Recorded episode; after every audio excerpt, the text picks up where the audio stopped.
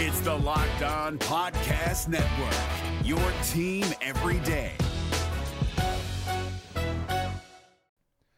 The Locked On NBA Fantasy Minute is presented by PrizePicks. PrizePicks is the most fun you can have playing daily fantasy basketball and winning up to 25 times your money. Go to prizepicks.com slash locked on NBA and use the code locked on NBA for a first deposit match up to $100 we are very much in the thick of the fantasy basketball playoffs. You might be starting it this week, you might be already in it, it might be a week away. And at this point of the year, with only five weeks left in the entire regular season, playing the schedule is the most important thing. So this week, the Minnesota Timberwolves and the Los Angeles Lakers play two games only.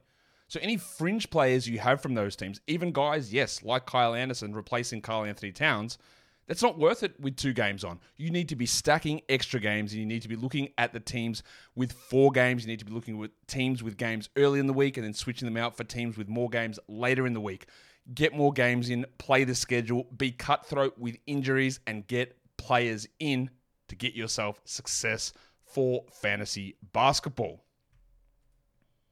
Jackson Gatlin here, host of the Monday edition Locked On NBA podcast. Every Monday, I cover the three biggest stories in the NBA with the local experts from Locked On. It's an awesome recap of the weekend of the NBA and a look at what's ahead. Mark your calendars on Monday to join me for Locked On NBA podcast, available on YouTube and wherever you get your podcasts.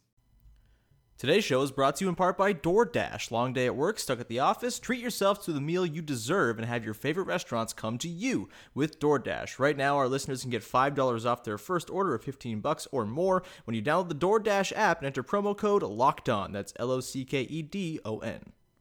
You are Locked On Raptors, part of the Locked On Podcast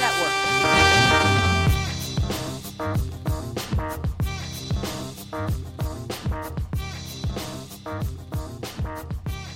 How's it going? Welcome to episode number 571 of Locked On Raptors for Thursday, September the 26th. I'm your host, Sean Woodley of RaptorsHQ.com. You can find me on Twitter, as always, at Woodley Sean. Find the show at Locked On Raptors, where you can find links to every single episode of the podcast. And of course, please make sure you're checking out the Locked On Podcast Network. We've got team focused shows for all 30 NBA teams. We've got the Locked On NFL Network. If you are a football fan, you can find a team focused show there, talking about the team that you like the most. We have Locked On Fantasy Basketball with Josh Lloyd if you're getting ready for your drafts. And the Locked On NHL Network is coming your way starting September 30th. We've got about a dozen hosts lined up as of right now, but probably a lot more by the time we get to launch day on Monday. Very exciting. Lots of teaser episodes available right now. So give a little look see on your favorite podcast provider and see if the team that you like in the NHL is available for listening. And if not, stay tuned because it will be at some point soon over the course of the first month or so of the season. I hope. All right. On today's show, we are diving into another pressing preseason question for the Raptors going into the 2019 20 season. And joining me to talk all about Pascal Siakam and his role as the number one on the team and various other Pascal Siakam related questions and topics, it is our pal, Vivek Jacob. How is it? How's it going, buddy? It's going pretty good. Good um, stuff. Yeah. Another day, another dollar. That's the good life as a full time journalist, which feels nice. Yeah. Uh, um, can't take it for granted. And yeah, ready to get the season started. Media day Saturday, and yeah, it'll feel like everything is on the go again. Are you excited for media day? Not quite as excited as I was for last year's media day. where are they? Where are they holding it this year? Because last year, with all the Kawhi hoopla, they had to do it at Scotiabank Arena. I would imagine it's at BioSteel now this year. Yeah, I believe so. Yeah. Um, might have to go back and check my emails, but uh, uh, yeah, I, I think it's at BioSteel, and you know, a little bit of a bummer compared to last year, but I think it'll be exciting for different reasons, and there's a lot to look forward to this season. I think, and again, I think it's just going to be fun because at least for this season, we all get to sort of still live and bask in the glory of being of the Raptors being NBA champions and being defending champions, and so we just get to run the victory lap. It is what this is. It's a victory lap season. It's the Hakuna Matata season. It is the stress-free sort of like runway after the title that uh, I think the team deserves, and I think that fans deserve after six very very stressful years of rooting for a playoff team that was there every year and uh, oftentimes was very disappointing at certain points during the postseason. So bask in it, enjoy it all, and uh, continue to milk it for all it's worth. And part of the milking process is going to be watching this sort of new iteration of the team come together and sort of the fun little bits and bobs that are going to comprise this very new look roster. Not so much new look, just sort of newly configured around a different player, and that is Pascal Siakam. Obviously, Kyle Lowry and Marcus Gasol are going to be big parts of what this team does as well. Uh, OG Anunoby, Norm Powell, Fred VanVleet, yada, yada, yada. But Pascal Siakam is very clearly going to be the number one option on this team this season, and that brings up a whole bunch of interesting slash pressing preseason questions for this team. And so we can go a whole bunch of different directions here, but maybe let's start Vivek with the question of his extension. That is still looming. The deadline, of course, is I think like just like the night of the season beginning or sometime in October. I'm not sure the exact deadline, but sometime around when the season begins and they have the deadline to extend him. If not, he will go into next summer, and he will be uh, knocking on restricted free agency. The Raptors will still obviously have right of first refusal if someone throws an offer sheet at him, or they could also just sign him before he signs any offer sheets. Um, but in terms of the extension stuff, I know we've talked about it a little bit on previous episodes with the with the mailbags and stuff, but let's just dive into it full on here. A, do you think they will give Pascal Siakam an extension before the season? And if so, for how much? And B, should they give him an extension before the season? Um, A, I do not think that they will give him an extension before the season begins. Mm-hmm.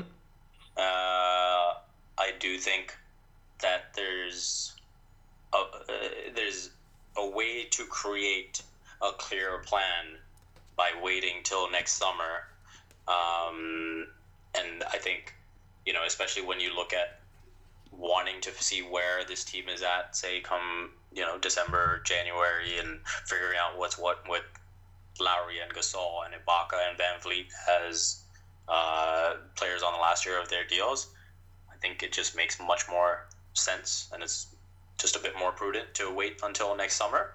Uh, um, and B, should they give him an extension? Uh, he is certainly deserving of one, mm-hmm. uh, based on what he's been able to do with his career thus far.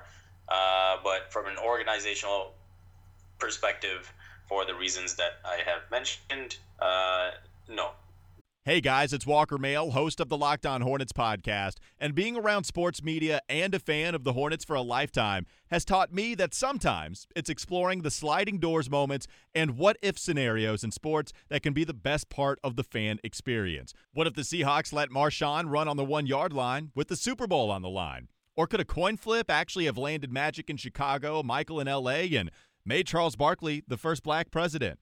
Enter Wondery's newest sports show, Alternate Routes, a weekly leap into the sports multiverse with former Sports Center anchors Trey Wingo and Kevin Frazier. Each week on the podcast, Trey and Kevin will pry open the sliding doors of a different what if moment from the world of sports. In these alternate sports realities, dynasties will fall, legacies will change forever, new goats will emerge. Follow alternate routes on the Wondery app or wherever you get your podcast. You can listen to alternate routes early and ad-free right now by joining Wondery Plus.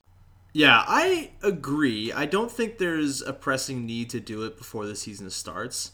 I guess you do run a couple risks if you don't do it. One is that I guess you risk like pissing off Siakam and his camp, which I suppose is something you have to consider in this day of player empowerment and all that stuff. Like you don't want to sour any relationship there, obviously. And Siakam figures as though he's going to become one of those types of players who could potentially flex his muscle and his leverage to get himself to a situation he'd prefer to be in also, I guess the risk that you're running is that next summer some other team comes in and throws an offer sheet. And I know Brian Windhorst was talking about this. There was a clip on the jump or something that I uh, heard earlier on this week about how, like, if that happens, you know, you can't really control the bonuses, you can't really, really control control the structure. You could end up like the Otto Porter deal, where it's like very weirdly structured and like you got strange amounts of money in certain years and whatnot.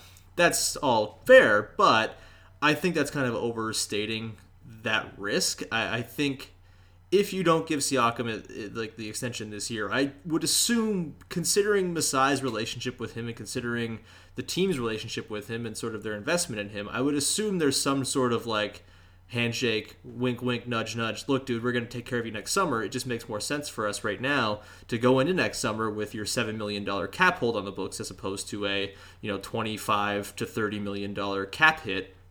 And look, there's a risk as well for the Raptors in not giving him one too, right? Because, or sorry, if they do sign him to one as well, if they sign him to one, there's the chance that he becomes like a, a player who's maybe not worth that. I, I, mean, we'll talk about his progression this season, but there's also like there's just no guarantee he's going to have some sort of linear progression. We you know we've talked about how he's 25, 26 years old, a little bit older in terms of an aging curve for players. Maybe this is just what he is. Maybe he is a perfect number two option who's never going to be number one. And then how do you want to sort of reconcile that, and what do you want to pay for a guy like that?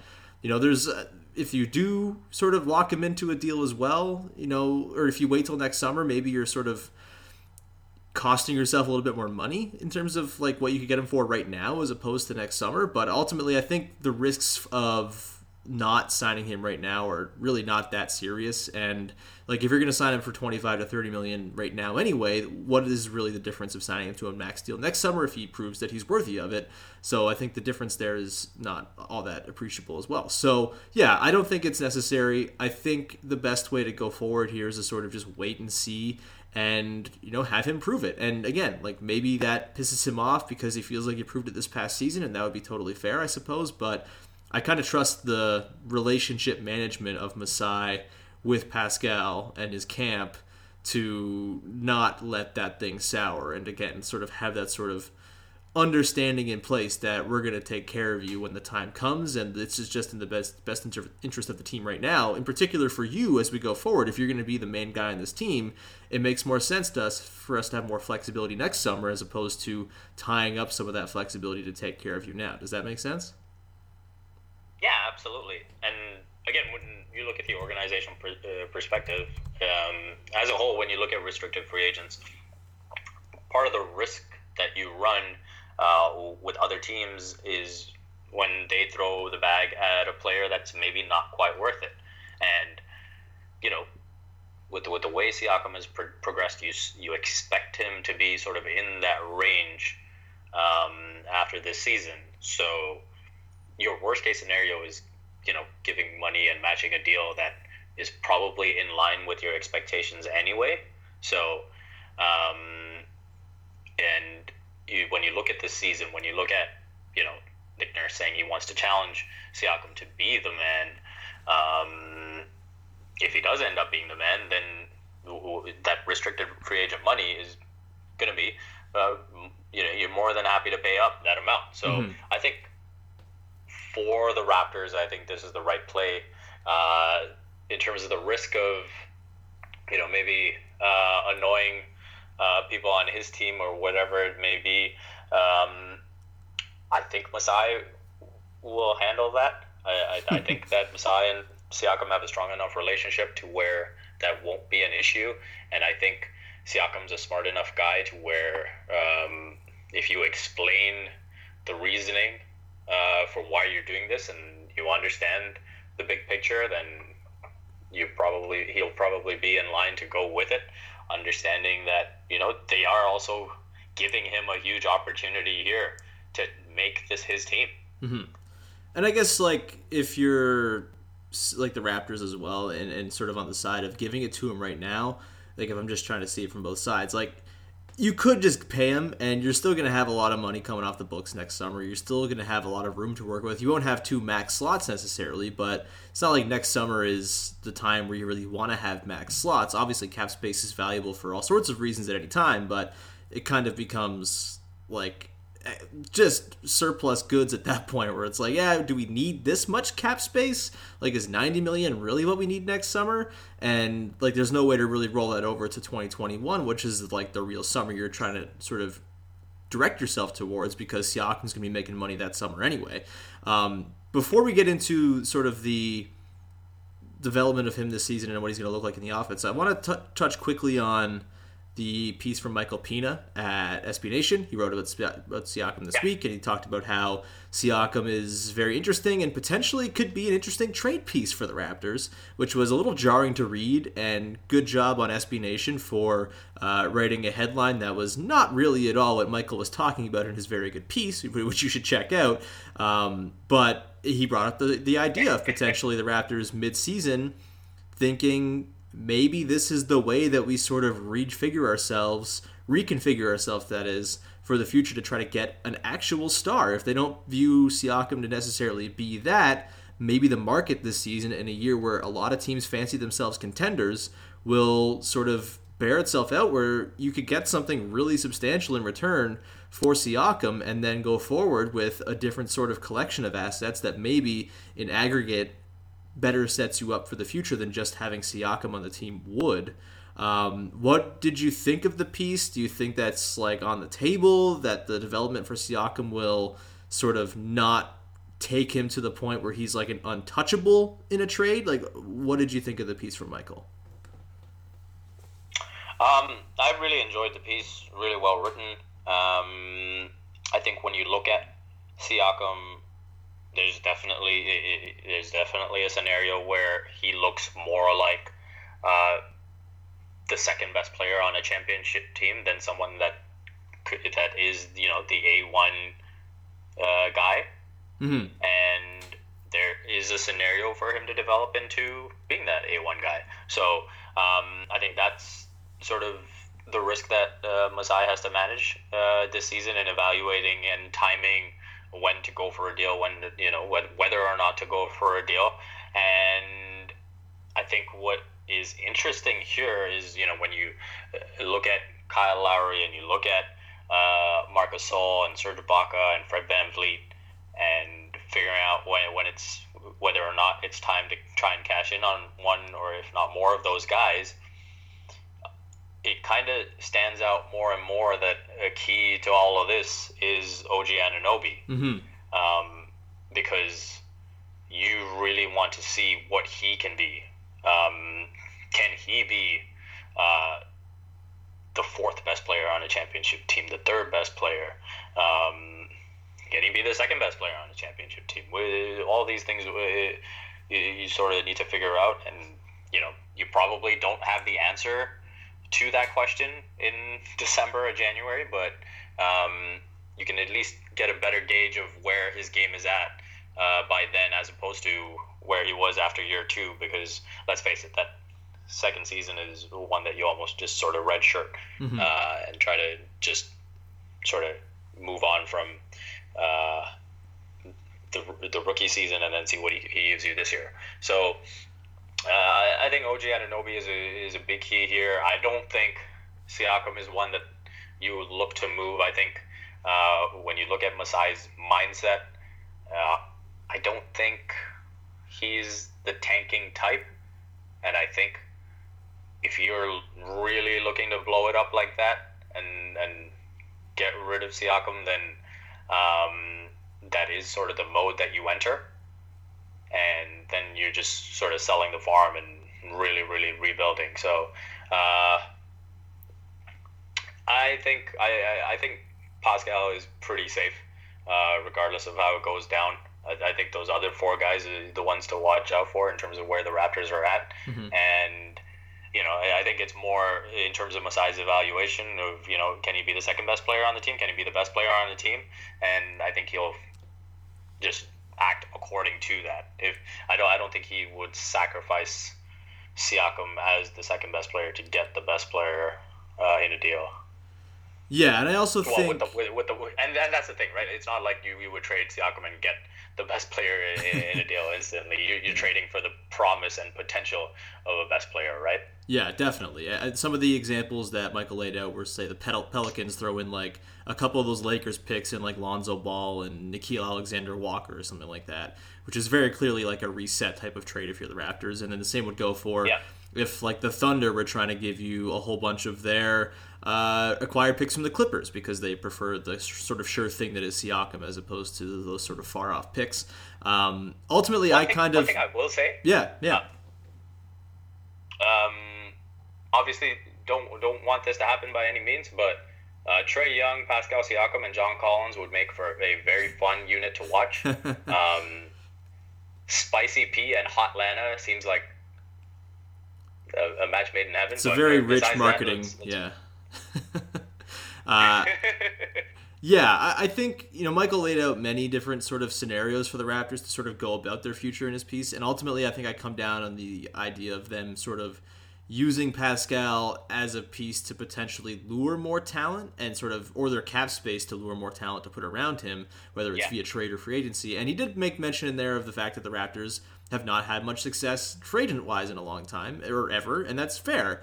They've not been a free agent destination. Kawhi just walked away after winning a title. That probably paints them in a pretty poor light, but like you wrote about this, I think, last week actually, and you were on uh, Zoobs' podcast, but for sports to talk about this.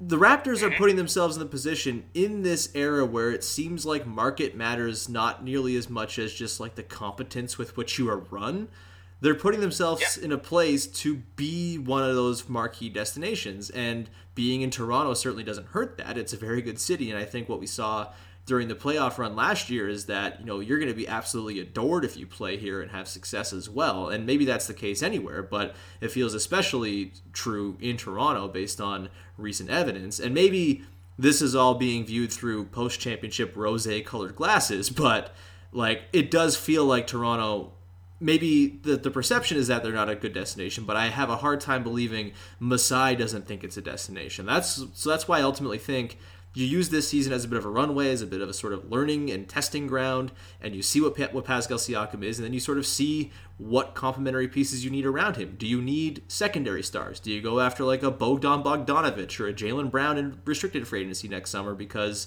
you think Pascal can clearly be a number one? I don't think that's necessarily likely, as we'll get to. But maybe there's a situation where he proves himself as a very clear number two once again, and then you look and say, all right, we know we absolutely need to start a pair with him, and then his development is such that some guy out there looks at him and says, yeah, I want to play with that guy. That guy just won a title next to Kawhi as his number two or two and a half, however you view him and Lowry. That's the guy I want to go, you know, hitch my wagon to for the next four years and try to win a title with the Raptors. I ultimately think that's going to be the path they end up going down. The NBA playoffs are right around the corner, and Locked On NBA is here daily to keep you caught up with all the late season drama. Every Monday, Jackson Gatlin rounds up the three biggest stories around the league, helping to break down the NBA playoffs. Mark your calendars to listen to Locked On NBA every Monday to be up to date. Locked On NBA, available on YouTube and wherever you get podcasts. Part of the Locked On Podcast Network. Your team every day. Um, let's now pivot into the actual development of Pascal Siakam this season and what he's going to look like and how it's all going to work with the Raptors offense you know, Michael again made a lot of points in that piece, and shouts to Michael, friend of the podcast, multi-time guest. We'll get him on again sometime soon. Um, thanks for helping us fill the content today, pal. Uh, he, he mentioned in that piece that that Siakam is very good at a lot of things. He's not really been asked to do a lot of things though. He hasn't been asked to really run pick and rolls and things like that. He hasn't been tasked with being a high usage number one option. His usage rate last season was about 20 and a half that is, you know, not super high. like it's going to go up this season quite a bit. And if you look at how the Raptors have sort of oriented themselves in the past, DeMar DeRozan's been around 30%. Kawhi Leonard's been around 30%. And I, I think they're going to try to play a little more egalitarian this year and probably go something towards what they did in 2017-18 if they can. But like the, the the structure of the team the structure of most teams is that you're going to have one high usage guy who kind of flirts with 30% and that figures to be Siakam because I don't think Lowry is at the stage of his career where he can really do that. So my question to you is what does it look like? Do you think it's going to be successful? Do you think it's going to be a letdown? Do you think there's a chance that he both breaks out and regresses at the same time? Like how do you think Pascal Siakam number one option will ultimately look once we start to see it a month from now yeah, I, I think there's going to be some uh, growing pains as far as the playmaking is concerned, uh, just because you know this is this is a new role for him, and it, it's this is the toughest step to take, right? To become that uh, true franchise level player, that elite player that can carry an offense, that can um, execute in the half court at a at, at a high enough rate. And so I, I do think there are going to be some growing pains, but at the same time, uh, I think one thing that can become a strength for his playmaking and for the Raptors' offense uh, in general is what was a strength for the team last year. And so, the same way that you knew that Kawhi was the number one option, and then on a different night, it could be one of Siakam, Lowry, Gasol, Ibaka, Fred. Mm-hmm. Now you've moved Siakam one spot, but the other guys are still able to do that, in my opinion. Mm-hmm. I, I, I still think Lowry and Gasol are good enough to have their own nights. So after Siakam, you know, he's still going to have enough threats around him uh, in terms of Lowry providing a threat, in terms of Gasol providing a threat, Ibaka. Um, we'll see what OG brings to the table. We know Fred can be a threat. So uh, I think the depth for the Raptors is something that shouldn't be forgotten here, and I think that is something that um, that showed when the Raptors went 17 and five in the absence of Kawhi, and I think we're going to see the offense look a bit more like that. Uh, and you know whether or not that is the best way to go about uh, executing your offense in the postseason is something that remains to be seen. Um, we'll see where Pascal's uh, three-point jumper is. I think that's the big question mark. Mhm. Um, we've and we've also seen him, uh, you know, on- in all these Rico Hines videos, uh, have you know jab steps and one-on-one moves, and then pull up in the mid-range. So that's another thing I'm excited to see uh, where that is at because. Uh, again, what I think one thing that we learned last year, and we I, I think we've seen it a little bit over the past few years, is the true elite offensive threats are able to, you know, take anything the defense gives you. Mhm. So, uh, you know, one one of the reasons I feel the Rockets have failed is because they you sort of know their hand going in, right? They want to shoot a lot of threes, they want to shoot, shoot a lot of layups, and if you give them the mid range, you know, they'll sort of punish themselves and take tough threes or um, force it in the paint, and they just they just won't shoot that mid range shot. So if Siakam uh, can be a threat from the mid range, if he can hit enough of those triples, I think that is where uh, you see the difference between someone who can be the second or third best player on a team and someone who can be uh, the best player on a championship team. Yeah, totally. I think those counters and just sort of the off the dribble game is going to be incredibly important for him this year. And he kind of, to me, has sort of DeRozan vibes in that it just feels like he's going to add something every single year. And maybe that's premature. Maybe that's recency bias, just having watched Demar play for so long and just assuming that applies to everybody, which it probably doesn't. Um, but he just sort of has that vibe to me. And you could see him sort of workshopping with stuff last year. You could see it even in, in the playoffs, in the finals. There were little instances where, oh yeah, no, there's a little 18 footer, and honestly, even more so than like the three point shot, which like I don't really ever expect him to be like an off the dribble three point shooter. That's really hard to do, especially that size. I I think more important than anything is going to be like the off the dribble 18 footers because he has the spin move down. He has the drives to the basket mm-hmm. down. He has those kooky little eight foot weird ass obtuse angle off glass buckets down. And I don't know. That's one thing I'm curious to see if like that was just weird randomness last season that he hit all of those fucking shots. But he like if he can conti- continues that, obviously that's that's incredible. And he's got great touch, so maybe he can. Um, but for me, he's got all that around the basket stuff down. It's when you get to that that, that like sort of six to ten out to eighteen foot range. That is where it's really going to sort of be imperative on him to have those counters because teams are going to be ready for that spin move. Teams are going to be ready for him to go to the basket. And if he's able to sort of keep them honest and keep them off the, uh, on their toes by being able to pull up from 16, 18 feet, that is going to change everything for him because that opens up that whole array of moves to the basket once again. Um, and then also, you know, the the passing that comes out of those things as well. You know, if teams are going to be able to just sort of like smother him and, and sort of know exactly what he's going to do, he's got to be able to make those reads out of those decisions as well. And I think he's got pretty good decision making skills too. And I think he's pretty quick. And he, you know, especially with those little big to big passes and stuff like that, I think him and Gasol are going to have a field day this season. Uh, I think those little baseline cuts that OG is so good at are going to be a big part of the offense once again as well. And Pascal is going to feast off those as well. And so the more he can sort of work in that intermediate range is that's going to be the most important thing to me. And look i think there's going to be growing pains. He had a 63 true shooting last season. He's not going to shoot 63 true shooting this season. Like i just don't think that's going to happen with the usage increase yeah. he's going to have. But considering you know that I, okay, I think the the numbers he put up in the playoffs were a little bit sort of misleading. I think overall they were pretty good, but there were some series and some matchups where he didn't look very good. But you have to consider the defensive competition. It's the playoffs where things are ratcheted up, and also it was Joel Embiid, Jonathan Isaac, Giannis Antetokounmpo, and Draymond Green as the four guys who guarded him primarily throughout the entire postseason. That matters, and that's not going to like that's obviously going to reflect reflect poorly on his numbers. That's not going to be the case for him all season long. And I'm just trying to pull up what his true shooting in the playoffs was. It was still it was 54, so not great. Um, and I, I do think we'll see it be higher than that. But even if, if 54 is his sort of baseline against the best defensive, you know, opposition, I still think that that's like a pretty good spot to be.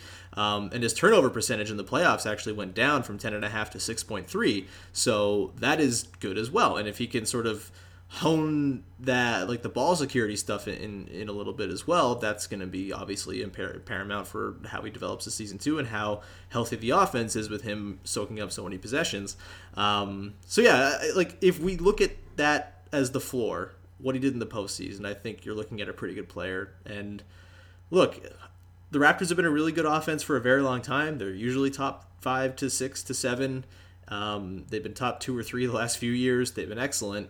I don't think it's going to be like that this year. Like if I had to peg it, I'd probably say something like 11th or 12th, maybe just outside the top 10, just because there's going to be some nights where the shooting is off, and there's going to be some nights where Siakam is off, and he has a pretty crooked shooting line. There's going to be some of like the bad Demar nights in there, I think, just because of the attention that's going to be paid to him. But I also think there are going to be some nights where his efficiency is ridiculous, and it's and it's more Kawhi like in terms of his efficiency. So I I have pretty high hopes for Pascal this year. Maybe like it's all just because it's so cool to have a homegrown guy who's this talented and this sort of out of nowhere and you just want to believe but there's a lot of sort of reason to believe i think based on what he's done so far in his career. And you know, the, the assist percentage was also up in the playoffs last year. That's good.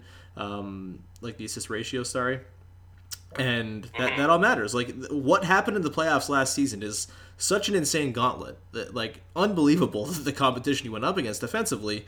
That I think it can only sort of help him figure things out for this year and he's just going to run into it's going to be like taking the the weight off the bat in the on deck circle and walking up with the light bat like you're not going to be up against those guys every single night when you're playing the hawks or whatever random ass team on a given night and I think most nights he's really going to flourish in the regular season. Playoffs, a different story, and I don't really expect the Raptors to be a terribly potent offensive team in the playoffs with this current setup, unless someone really pops. But uh, they still will have a very good defense, and that also is part of Siakam's game, right? Like he is really, really talented defensively. Maybe had some sort of miscues at times last year, but even then, he was one of the better defenders on a very, very good defensive team and that is also sort of a, a, key to his development this season. Before we go into that, though, do you have any other notes on the offense and stuff you'd like to see from him, and sort of what you think the end result's going to be?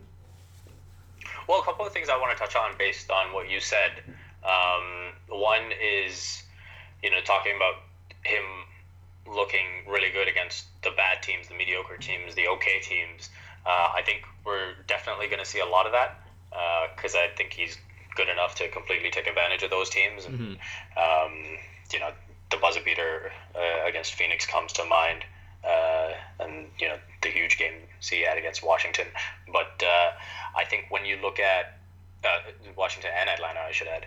Um, but I think when you look at uh, how you evaluate Siakam, and I guess this is more for uh, the front office evaluation in terms of assessing what he is as a player um, and I guess you know for the fans to maybe not enter panic mode in the postseason is if he has those games where he looks like an A one type of guy uh, against you know the mediocre teams. Uh, you know, see how he does against the elite defensive teams, against the best teams in the league as well, mm-hmm. uh, and you know, sort of maintain uh, sort of a bit of a leash on where your expectations are going and then in the playoffs understand that there will be sort of growing pains to go through again.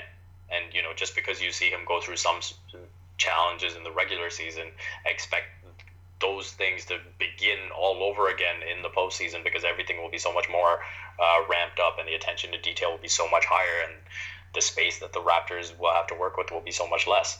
Um, and then your other point, what was the last thing you said?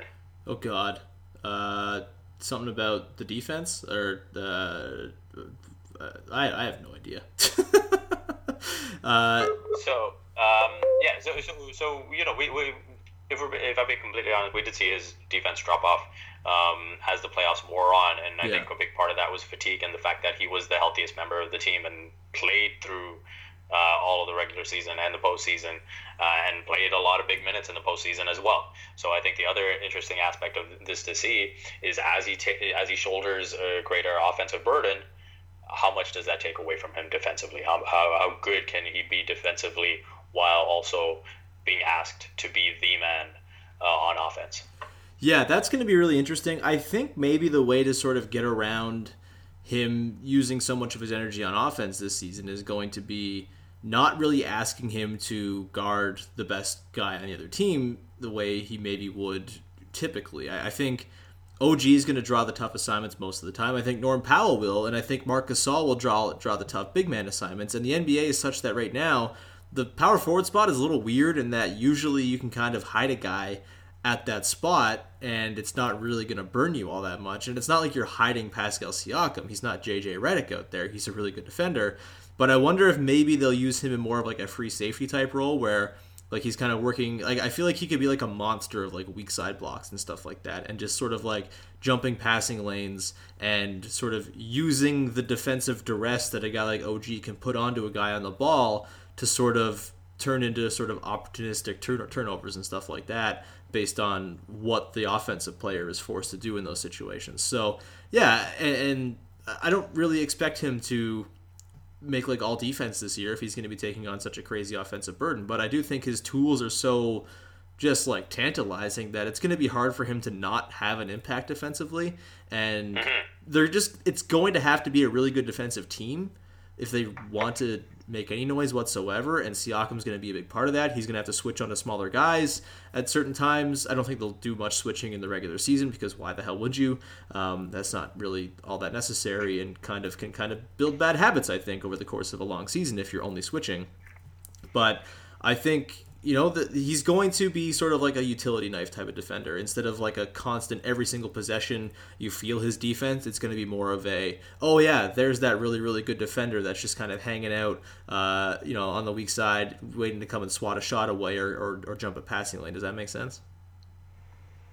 Yeah, I totally hear you on that, and I think now you got me thinking about this. Um, actually, I, I've already written a little bit about this in a piece that's coming in the next couple of days. Um, is you know when you look at the Raptors' defensive approach, if they do give him more minutes at the three, does that you know as much as Nick Nurse likes likes to be uh, likes to have his guys get out in passing lanes and things like that? How aggressive can they be having both Marc Gasol and Serge Ibaka on the court? Yeah.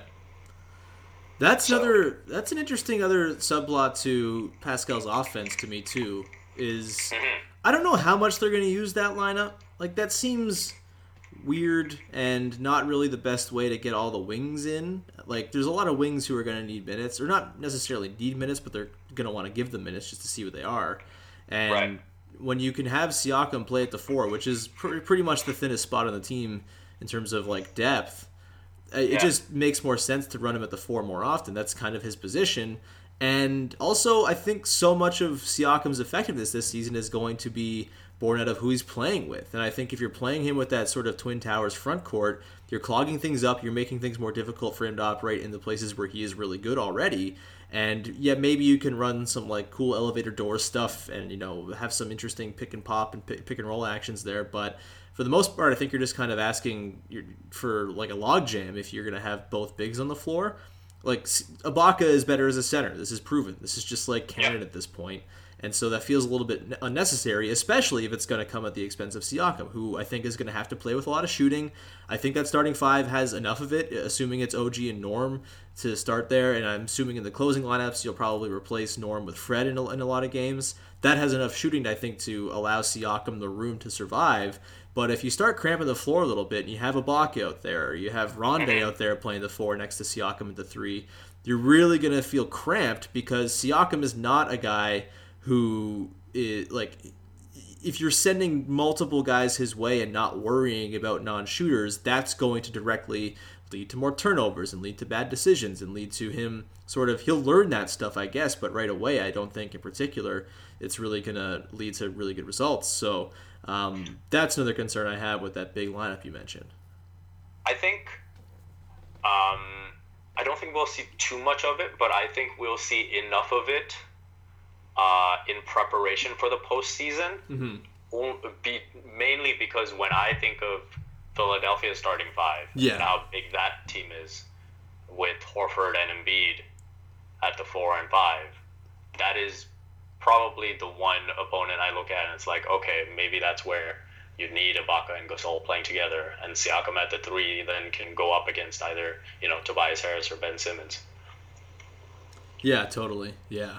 I uh yeah, the Sixers loom large. There's no no pun intended, I'm sorry. They're so weird and goofy, but they feel gettable almost. And so I think that will be a matchup that they kind of look at and it you know, talk themselves into being able to win. So yeah, maybe that is the case. Maybe they are preparing for the playoffs. It seems weird to talk about this team preparing for the playoffs because it feels like they're not going to win a title. So what the hell's the point of preparing for the playoffs? That's uh, that's a dumb way to go about it, obviously, but it's just championship brain, I guess. I don't know. Uh, You're, you're you're playing with house money. yeah, it's there's just all the house money just flying all over the floor. It's it's amazing. it's God. It's and even like Siakam himself is house money in a way. Like 27th pick who becomes this like. I know that's on Siakam, and I know that's on the team for developing him and, st- and all that stuff. But man, th- it's really cool that they are in a position now where, yeah, Siakam's not Kawhi, it never will be, but it's pretty cool that they have a guy who they can at least talk themselves into being a part of the future in some meaningful, perhaps very, very meaningful way. It's it's pretty cool the way it's all happened. I uh, I look forward to the season. He's such a fascinating player. He's probably one of the most interesting players in the entire league this season because how his trajectory plays out kind of affects a lot of things and you know it affects how this Raptors team sort of approaches the season probably. It affects how they approach the deadline. And it affects how they approach next summer and extensions for these guys in an already weak free agency class. It, it affects a lot of stuff. So I frankly look forward to Pascal Siakam number one option. It's a very much a question what it's going to look like but I think it's going to be fun as hell to watch. Yep, I concur. And that seems like a good enough place place to leave it at. Uh, Vivek, thank you so much for coming on the show. Very much appreciate it. Uh, you are, I think, due to compete in the Locked On Raptors trivia tournament very soon. So we will have you on probably next week to get your semifinal out of the way. And uh, All right. yeah, because tomorrow, uh, Josh Lewenberg and Dan Grant are going to be going at it for their semifinal for a chance to face the winner of John Chick and Vivek in the final. But until then, Vivek, where can people check out your work?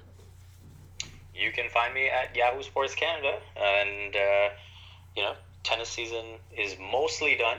Bianca Andreescu has a few more tournaments to play, so I'll sort of keep everyone posted on what's going on there. But for now, the Raptors are coming, and I will be doing all I can to keep up with them.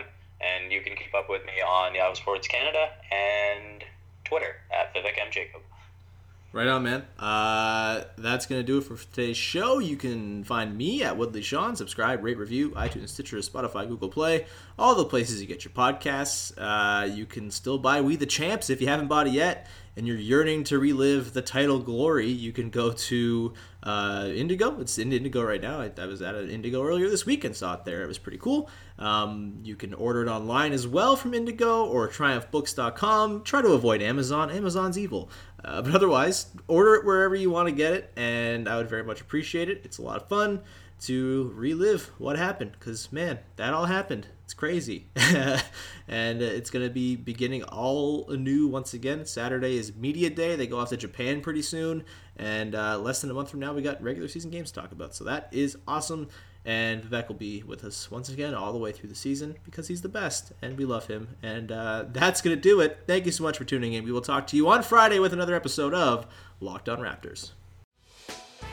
Hey, Prime members, you can listen to this Locked On podcast ad free on Amazon Music.